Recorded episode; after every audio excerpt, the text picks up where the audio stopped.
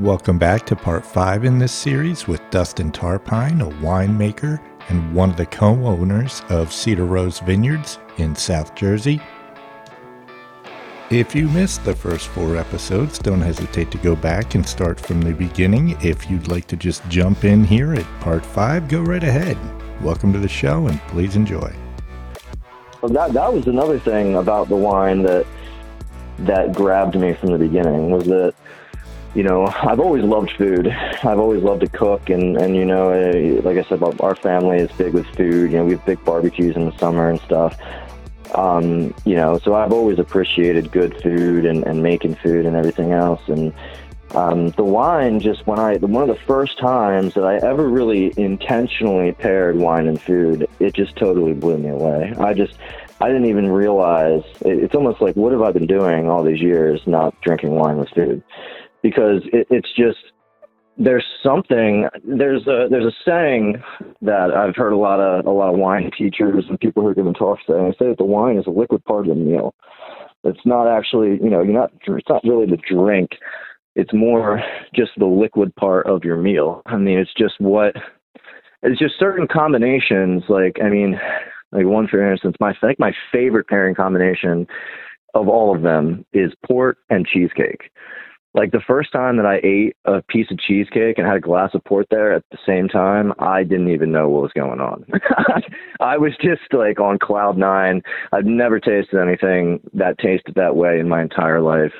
And it was just, it just elevated the entire experience to a whole nother level. Like I love cheesecake, but when you do that, it just is like, you almost feel like you shouldn't even be eating it. It's too good. It's like, what, what's going on with this? And the same with like steak and red wine. Like, I mean, there's you know, when the first time I had a good a good steak and I paired it with a big fat Cabernet Sauvignon, just the the flavor combinations that happen there, it just it's just unbelievable.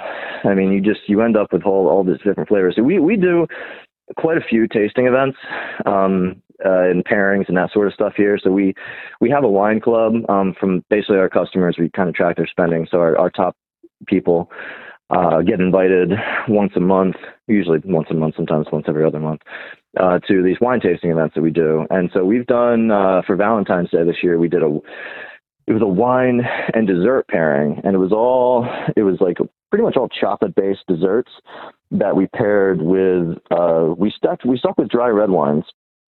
Um, just to, I don't know. Sometimes, you know, it's, it's sometimes it's better to pair sweet with sweet because they don't they kind of go together they don't clash but sometimes it's like too much. Like if you have a super sweet dish and then you try to pair a sweet wine on top of it it just is like too much. Whereas if you have a red wine now and you have something super sweet the combination actually is really really nice surprisingly. Um, so that's that's uh, we do we do we do quite a few events like that um, you know where we where we kind of go through the pairings and I kind of explain my rationale to, to our customers of why I'm pairing this with this and what I'm thinking about and, and, you know, what, you know, why I think it works and all these things and just try to give people some general rules because I mean, it does. When you when you really start to get a handle on what wines go with what dishes, and you can intentionally start gearing wines and picking wines that go with the food that you're eating, I mean, it just changes everything. Uh, it just it changes the entire eating experience. It, it really, it really does. It's it, there's really that much of a difference.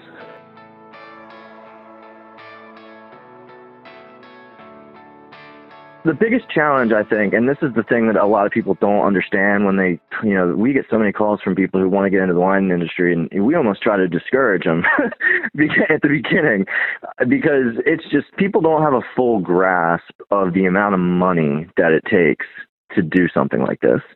It's just and the problem with the winery model in general is that all right, you've got a you've got a product that takes you base effectively five years to produce your first bottle. You know, because you've got two or three years in the vineyard, you've got two or three years in the winery before you can even have anything to sell to somebody. But the problem is that you have to have all of your tanks, you have to have all your press and your equipment and your tractors, and you have to have the vineyard planted, and you have to have a building and all this stuff before you make any money, any money at all. So you have to, you know, you, you're basically operating almost at a at full capacity as far as from a financial standpoint. Not full capacity, the tasting room's not open, but you're operating probably at like 75 percent. You know, not to mention all the capital expenditures that you have um, up front that that you have to shoulder.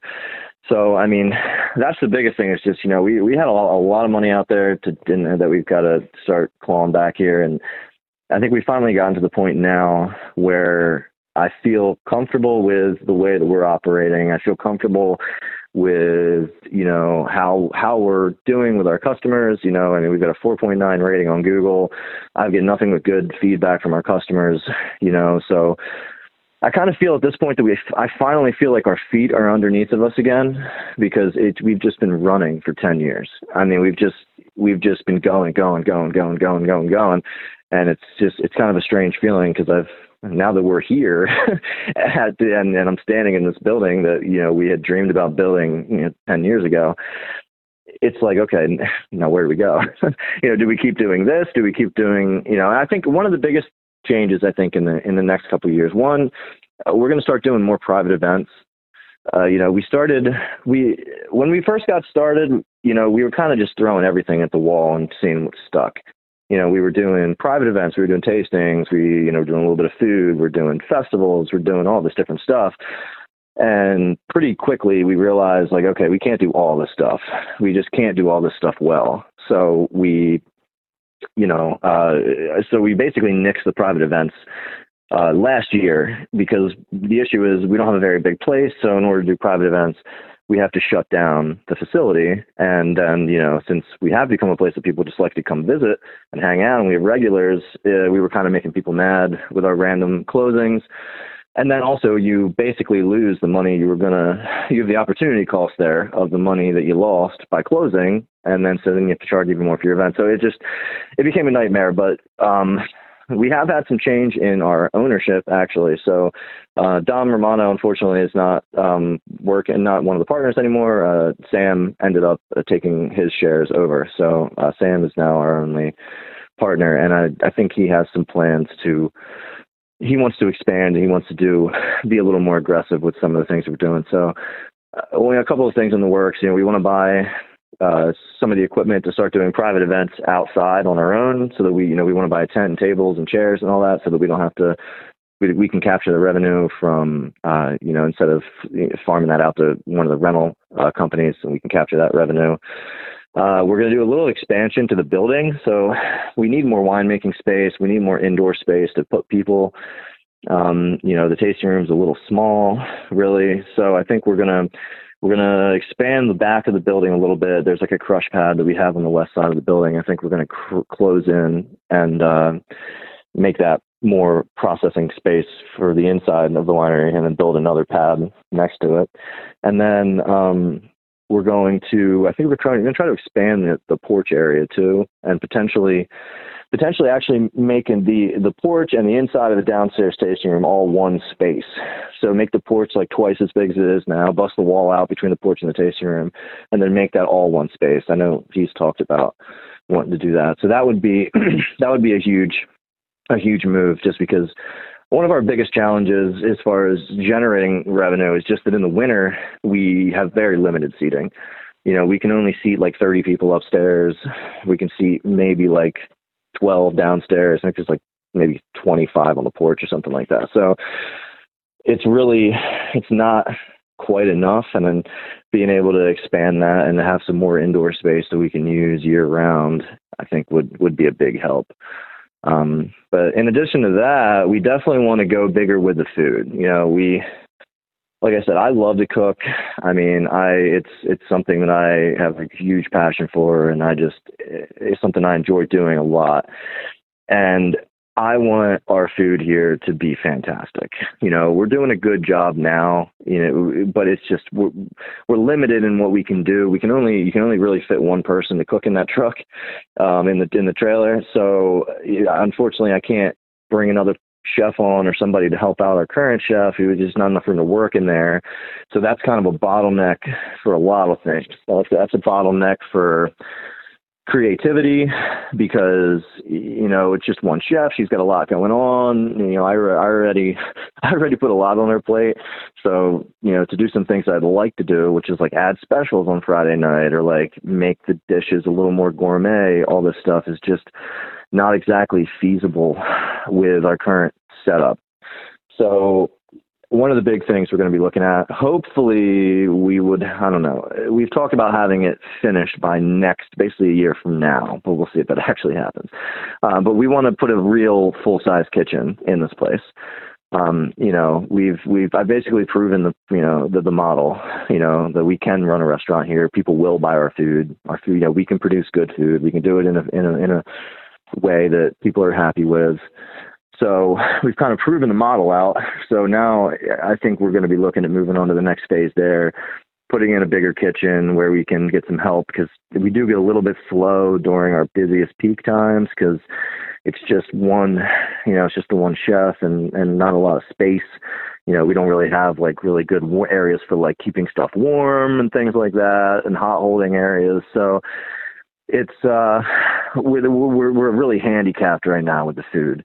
And to be able to you know have a full kitchen where now all right well let's do some let's bring in somebody else. Like let's start you know let's have a you know let's buy fillets and do like you know a steak special on friday nights. And like really because right now we just you know we've got some good burgers and you know chicken sandwich and we chicken caesar salad and you know we have a couple other uh you know kind of you know calamari that sort of thing. But it's all relatively simple. And and in the long term I want our food to be amazing. Like I, I want this place to be like a gourmet restaurant, and maybe not all the time, but on certain hours, certain times, or on certain days, or with specials, or or some way, I want to raise the bar significantly for the food that we have here because there's not. Uh, it's unfortunate, but COVID killed off a lot of the good restaurants in Cumberland County. There's I mean, Andrea's they moved out. Uh, Winfield's I'm pretty sure closed down. You know, so there's there's really not very many good high end restaurants around here anymore. So I know that if we could produce that sort of food, I, I we would have we would have customers. You know, I mean, our as long as we could consistently do a good job, which I believe that we could. It's just that you know we need a different facility, another person, uh, you know, some slightly some tweaks, but um, I would say those are probably the biggest things going forward.